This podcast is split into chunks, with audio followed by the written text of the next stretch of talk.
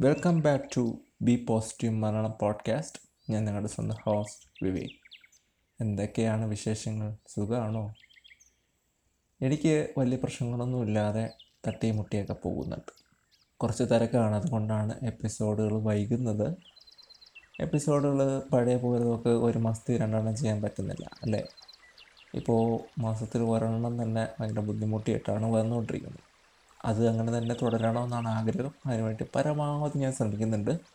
ഏതായാലും ഇതിനിടയിൽ കൂടി നമ്മുടെ പോഡ്കാസ്റ്റ് രണ്ട് വർഷം തികച്ചു. രണ്ടാമത്തെ ആനിവേഴ്സറി അങ്ങനെ കഴിഞ്ഞു പോയിരിക്കുകയാണ്.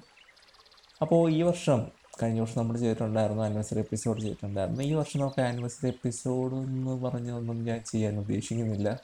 ഒരുപാട് കിടില എപ്പിസോഡുകൾ കണ്ടന്റുകൾ വരുന്നുണ്ട്. ഒരു കിട്ടില്ല കണ്ടന്റുകൾ വരുന്നുണ്ട്. അപ്പോൾ അപ്പോൾ കിട്ടില്ല കണ്ടന്റുകൾ വരുന്നത് കൊണ്ട് ഇനിയിപ്പോൾ ഒരു ആനിവേഴ്സറി എപ്പിസോഡും കൂടി ചെയ്യേണ്ട എന്ന് വിചാരിച്ചിട്ടാണ്. പിന്നെ നമ്മുടെ സ്പോട്ടിഫൈയിൽ നമുക്ക് കമന്റ് സെക്ഷൻ ഓപ്പൺ ആയിട്ടുണ്ട്. അതാത് എപ്പിസോഡുകൾ കേൾക്കുന്ന എപ്പിസോഡുകൾ താഴേക്ക് സ്ക്രോൾ ചെയ്ത് കഴിഞ്ഞാൽ നിങ്ങൾക്ക് അവിടെ ക്യു ആൻ എ വരും.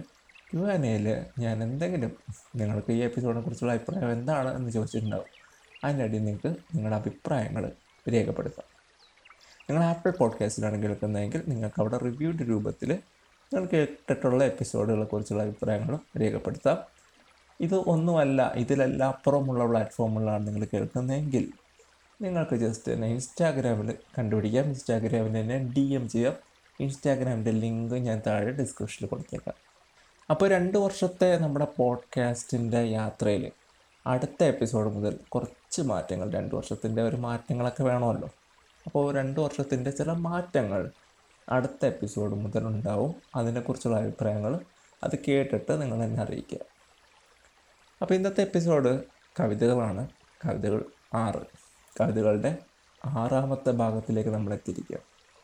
നമ്മുടെ കയ്യിൽ ഏകദേശം പത്തോളം കവിതകളേ ഉള്ളൂ. വളരെ കുറച്ച് കവിതകൾ മാത്രമേ എടുത്തിട്ടുള്ളൂ. ഹാൻഡ് പിക്ഡാണ് വളരെ ഇൻട്രസ്റ്റിംഗ് ആയിട്ട് എനിക്ക് തോന്നിയിട്ടുള്ള കവിതകൾ മാത്രമാണ് എടുത്തിരിക്കുന്നത്. ഒരുപാടൊന്നുമില്ല. പക്ഷേ എപ്പിസോഡിന്റെ അവസാനം ഒരു സർപ്രൈസ് ഉണ്ട്. അത് കേൾക്കുക സ്റ്റേ ട്യൂൺഡ് പിന്നെ അതുപോലെ നമ്മുടെ കവിതകൾ എപ്പിസോഡ് എപ്പോഴും ഡെഡിക്കേറ്റ് ചെയ്തിട്ടാണ് ചെയ്യുന്നത്. നിങ്ങൾക്ക് അറിയായിരിക്കും.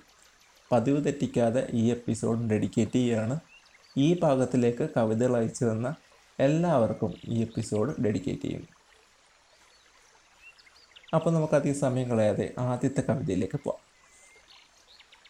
ആദ്യത്തെ കവിത എഴുതിയിരിക്കുന്നത് താരകമാണ്.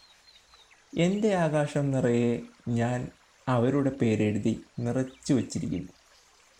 എന്റെ ആകാശം നിറയെ ഞാൻ അവരുടെ പേരെഴുതി നിറച്ചു വച്ചിരിക്കുന്നു. നോക്കൂ എന്റെ കുഞ്ഞു നക്ഷത്രങ്ങൾ എനിക്ക് ചുറ്റും മിന്നുന്നത് കണ്ടോ? നോക്കൂ എന്റെ കുഞ്ഞു നക്ഷത്രങ്ങൾ എനിക്ക് ചുറ്റും മിന്നുന്നത് കണ്ടോ? സ്നേഹത്തിന്റെ ഒരു വെളിച്ചം എന്നെ പൊതിഞ്ഞിരിക്കുന്നതും സ്നേഹത്തിന്റെ ഒരു വെളിച്ചം എന്നെ പൊതിഞ്ഞിരിക്കുന്നത്. ജീവൻ അവരാണ് ജീവിതവും അവരാണ്. എന്റെ സന്തോഷങ്ങളുടെ കാരണങ്ങളും അവരാണ്. ജീവൻ അവരാണ് ജീവിതവും അവരാണ്. എന്റെ സന്തോഷങ്ങളുടെ കാരണങ്ങളും അവരാണ്. ഈ കവിത എനിക്ക് ഭയങ്കര ഇൻട്രസ്റ്റിംഗ് ആയിട്ട് തോന്നി. കാരണം കുട്ടിക്കാലത്ത് ഇങ്ങനെ നക്ഷത്രങ്ങളെ നോക്കി ഈ രാത്രി കിടക്കുന്നൊരു പതിവുണ്ടായിരുന്നു. നക്ഷത്രങ്ങൾ നോക്കി ഇങ്ങനെ ഓരോ ഓരോ പകൽ കിനാവുൾ പകൽ പകൽക്കിനാവുകൾ പകൽക്കിനാവുകൾ പകൽക്കിനാവുകൾ പകലിൽ കാണാൻ പറ്റൂലേ?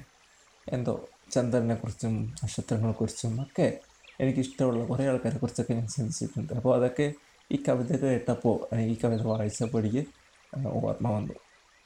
അപ്പോൾ താരകത്തിന്റെയാണ് കവിത. താരകത്തിന് ഒരുപാട് താങ്ക്സ് ഈ കവിത എഴുതിയത്. രണ്ടാമത്തെ കവിത എഴുതിയിരിക്കുന്നത് സ്വാനമാണ്. നിന്റെ മനസ്സിന്റെ താളിൽ ഞാൻ ഇനിയും കൂട്ടി വായിച്ചിട്ടില്ലാത്ത ഒരു ഒറ്റ നക്ഷത്രം മിന്നിത്തിളങ്ങുന്നുണ്ടാവണം ഈ വെൺപുലരിയിൽ. നിന്റെ മനസ്സിന്റെ താളുകളിൽ ഞാൻ ഇനിയും കൂട്ടി വായിച്ചിട്ടില്ലാത്ത ഒരു ഒറ്റ നക്ഷത്രം മിന്നിത്തിളങ്ങുന്നുണ്ടാവണം ഈ വെൺപുലരിയിലും. പുലരിയിലും അസ്തമിക്കാത്ത ഒരു കുഞ്ഞ നക്ഷത്രത്തെക്കുറിച്ചാണ് സ്വാനം ഈ കവിതയിൽ സംസാരിച്ചിരിക്കുന്നത്. മൂന്നാമത്തെ കവിത എഴുതിയിരിക്കുന്നത് നമ്മുടെ സ്ഥിരം എഴുത്തുകാരിയായിട്ടുള്ള മഴയാണ്. മഴയുടെ കവിത എങ്ങനെയാണ്? കടൽ ആർത്തിരമ്പി അടുക്കുന്ന മണൽത്തിട്ടകളിൽ നിന്റെ പാദ സ്പർശം പിന്നിട്ട് യാത്ര തുടരുമ്പോൾ പിന്നിലായി പോയ ഓർമ്മകളിൽ മാരിവിൽ തീർക്കുന്നു. കടൽ ആർത്തിരമ്പി അടിക്കുന്ന മണൽത്തിട്ടകളിൽ നിന്റെ പാദസ്പർശം പിന്നിട്ട് യാത്ര തുടരുമ്പോൾ പിന്നിലായി പോയ ഓർമ്മകൾ മാറിവിൽ തീർക്കുന്നു. എന്താണ് അർത്ഥമെന്ന് എന്നൊക്കെ പറയാൻ വളരെ ബുദ്ധിമുട്ടാണ്. മഴ വളരെ കോംപ്ലിക്കേറ്റഡ് ആയിട്ട് എഴുതുന്ന ഒരാളായതുകൊണ്ടാണ് പറയുന്നത്. ചായക്കൂട്ടുകൾ പടരാത്ത ചിത്രം പോലെ. ചായക്കൂട്ടുകൾ പടരാത്ത ചിത്രം പോലെ. കാർമേഘം ഇരുണ്ടുകൂടാത്ത ആകാശം പോലെ. കാർമേഘം ഇരുണ്ടുകൂടാത്ത ആകാശം പോലെ. തിരയടിക്കാത്ത കടൽ പോലെ. തിരയടിക്കാത്ത കടൽ പോലെ. ജീവിതം ഭംഗിയാണെന്ന് എഴുതി ചേർക്കണം. ജീവിതം ഭംഗിയാണെന്ന് എഴുതി ചേർക്കണം. ലീ ആണ് ഈ കവിത എഴുതിയിരിക്കുന്നത്. ജീവിതത്തിലെ വിഷമസന്ധികളും കഷ്ടപ്പാടും ബുദ്ധിമുട്ടും ഒന്നുമില്ലാത്ത ഒരു ലോകത്തെയാണ് ഈ കവിതയിലൂടെ ലിയ വരച്ചു കാണിക്കുന്നതെന്നാണ് എനിക്ക് മനസ്സിലായത്. ലിയ ഇത് തന്നെയാണ് ഉദ്ദേശിച്ചതെന്ന് ലിയ തന്നെ പറയണം.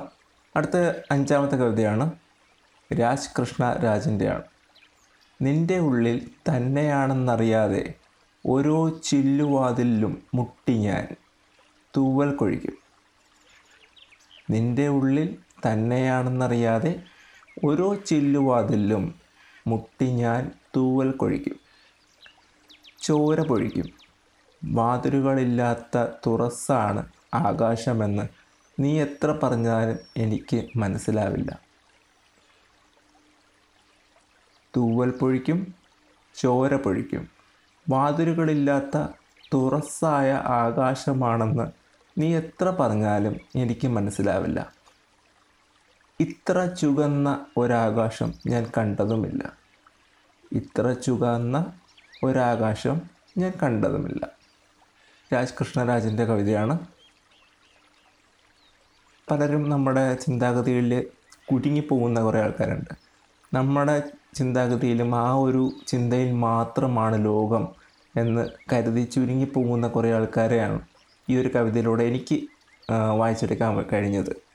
സ്വാതന്ത്ര്യത്തെക്കുറിച്ച് അവർ ചിന്തിക്കുന്നേ ഇല്ല ചിയേഴ്സിന്റെ കവിതയാണ്. അദ്ദേഹത്തിന്റെ ഒരു ഓണക്കവിതയാണ്. തുമ്പപ്പൂവിൻ തുമ്പത്തുള്ളൊരു തുമ്പി പറഞ്ഞത് കേട്ടില്ലേ? തുമ്പപ്പൂവിൻ തുമ്പത്തുള്ളൊരു തുമ്പി പറഞ്ഞത് കേട്ടില്ലേ? പണ്ടേ പോലെ പൂക്കളിറുക്കാൻ കണ്ടില്ലാരെയും ഈ വഴിയെങ്ങും പണ്ടേ പോലെ പൂക്കളിറക്കാൻ കണ്ടില്ലാരെയും ഈ വഴിയെങ്ങും ഉത്രാടത്തിന് മുറ്റത്തിത്തിരി പത്രാസുള്ളൊരു പൂക്കളമിട്ടില്ലേൽ ഉത്രാടത്തിന് മുറ്റത്തിത്തിരി പത്രാസുള്ളൊരു പൂക്കളമിട്ടില്ലേൽ പത്രാസുള്ളൊരു പൂക്കളമിട്ടില്ലേൽ എന്തോണം? എന്നാണ് ചിയേഴ്സിന്റെ കവിത നമ്മളോട് സംസാരിക്കുന്നത്. നല്ല കവിതയാണ് ഒരു നമ്മുടെ നാട്ടിലെ ഓണാഘോഷങ്ങളിൽ വന്ന മാറ്റങ്ങളെക്കുറിച്ചാണ് ചിയേഴ്സ് സംസാരിക്കുന്നത്.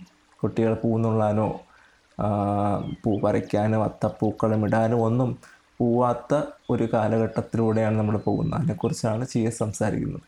ഈവൻ തമിഴ്നാട്ടിൽ നിന്ന് പൂ വന്നാൽ മാത്രമേ നമുക്ക് ഓണം ആഘോഷിക്കാൻ കഴിയുള്ളൂ എന്നുള്ളതാണ് കഴിഞ്ഞ കുറേ വർഷങ്ങളായിട്ട് നമ്മൾ അനുഭവിക്കുന്ന ഒരവസ്ഥ അതൊക്കെ തന്നെയാണ് ചിയേഴ്സ് ഈ കവിതയിലൂടെ അദ്ദേഹത്തിന്റെ ബാല്യകാല ഓർമ്മയിലുള്ള ഒരു ഓണക്കാലവും ഇന്ന ഇന്നത്തെ ഒരു ഓണക്കാലവും കൂടി കമ്പയർ ചെയ്തിട്ട് അദ്ദേഹം എഴുതിയിരിക്കുന്ന ഒരു കവിതയാണെന്ന് ഞാൻ മനസ്സിലാക്കുന്നു.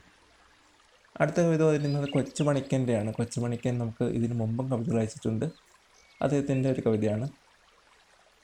പലപ്പോഴും ആ വരികൾക്ക് മറുപടി കുറിച്ചിരുന്നു. പലപ്പോഴും ആ വരികൾക്ക് മറുപടി കുറിച്ചിരുന്നു. ബാക്കി എഴുതിയിരുന്നു പൂർണതയുടെ തുലാസുകളിൽ. ബാക്കി എഴുതിയിരുന്നു പൂർണതയുടെ തുലാസുകളിൽ. സമദൂരമാവില്ലെന്നോർത്ത് ഉപേക്ഷിച്ചിരുന്നു. സമദൂരമാവില്ലെന്നോർത്ത് ഉപേക്ഷിച്ചിരുന്നു. ഈ കവിതയിൽ നിന്ന് എനിക്ക് മനസ്സിലാവുന്നത് കുറേ കത്തുകൾ വന്നു. ആ കത്തിന് മറുപടി എഴുതിയിട്ടുണ്ട്. പക്ഷേ വന്ന കത്തിലെ വരികൾക്ക് തത്തുല്യമാവില്ല എന്ന് മനസ്സിലാക്കി അല്ലെങ്കിൽ അതിന്റെ പൂർണതയിലേക്ക് എത്തുന്നില്ല എന്ന് മനസ്സിലാക്കി ഉപേക്ഷിച്ചു എന്നാണ് ഈ കവിതയിൽ നിന്ന് എനിക്ക് മനസ്സിലാവുന്നത്. നിങ്ങൾക്ക് എന്ത് തോന്നുന്നു എന്ന് കമന്റിലൂടെ എന്നെ അറിയിക്കുക.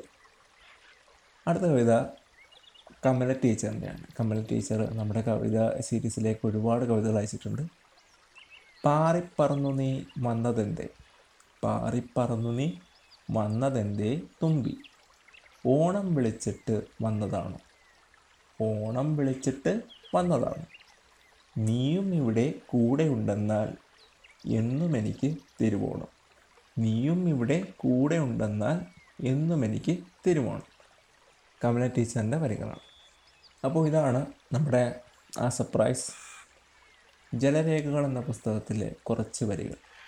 എനിക്ക് പ്രിയപ്പെട്ടതായിട്ടുള്ള കുറച്ച് വരികൾ ആണ് ഞാൻ ആ സർപ്രൈസ് ആയിട്ട് തരുന്നത്. ആ പുസ്തകത്തിലെ ആ ഒരു വരികൾ ഞാൻ ഒന്ന് നിങ്ങൾക്ക് വേണ്ടി വായിക്കാം. ബീനോ ഏഞ്ചലാണ് ഇത് എഴുതിയിരിക്കുന്നത്. ആർക്കും ആരുടെയും പകരക്കാരനാകാൻ പറ്റില്ല സാർ. പറ്റുമായിരുന്നെങ്കിൽ മനുഷ്യർക്ക് ഇത്രയും സങ്കടമുണ്ടാകുമായിരുന്നില്ല. പകരക്കാരനായി കണ്ടെത്തുന്നവരിൽ ചിലർ അവരെക്കാളും താഴെയായിരിക്കാം. ചിലർ മികച്ചതായിരിക്കാം. എന്നാലും ഒരാളെപ്പോലെ മറ്റൊരാളില്ല സാർ. ബീനോ ഏഞ്ചലിന്റെ ഈ വരികളോട് ഞാൻ പൂർണമായിട്ടും യോജിക്കുന്നു. കാരണം ലോകത്ത് ഒരാളെപ്പോലെ ഏഴ് പേരുണ്ടെന്നാണ് പറയുന്നത്. പക്ഷേ ആ ഏഴ് പേരും ഏഴ് വ്യത്യസ്ത മനുഷ്യരായിരിക്കും. ഒരാൾക്ക് പകരം വയ്ക്കാൻ മറ്റൊരാൾക്ക് കഴിയില്ല എന്ന് തന്നെയാണ് ഞാൻ വിശ്വസിക്കുന്നത്. ഇതിനെക്കുറിച്ചുള്ള അഭിപ്രായങ്ങളും നിങ്ങൾക്ക് എന്നെ അറിയിക്കുക. നമുക്ക് ഡിബൈറ്റ് ചെയ്യാം സംസാരിക്കാം ചർച്ച ചെയ്യാം എന്ത് വേണം ചെയ്യാം. അപ്പോൾ നിങ്ങളുടെ ഒരു സഹകരണം സപ്പോർട്ട് ഒക്കെ നമ്മുടെ പോഡ്കാസ്റ്റിന്റെയും എന്റെയും ഒക്കെ വളർച്ചയിൽ ഒരുപാട് സഹായിക്കുന്നുണ്ട്. സപ്പോർട്ട് ചെയ്യുന്നുണ്ട്. ഇപ്പോൾ രണ്ട് വർഷമായിട്ട് തുടരുന്ന നിങ്ങളുടെ ഈ സപ്പോർട്ടും സ്നേഹവും ഒക്കെ ഇനിയും ഉണ്ടാവണം എന്ന് ആഗ്രഹിക്കുകയാണ്. അതോടൊപ്പം ഈ എപ്പിസോഡ് റെക്കോർഡ് ചെയ്യുന്നത് തിരുവോണത്തിന്റെ അന്നാണ്. എല്ലാവർക്കും എന്റെ ഹൃദയം നിറഞ്ഞ തിരുവോണാശംസകൾ നേരുകയാണ്.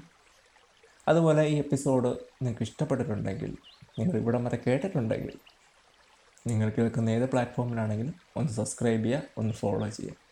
ഒരുപാട് കിട്ടില്ലല്ലോ എപ്പിസോഡുകൾ വരാനുണ്ട്.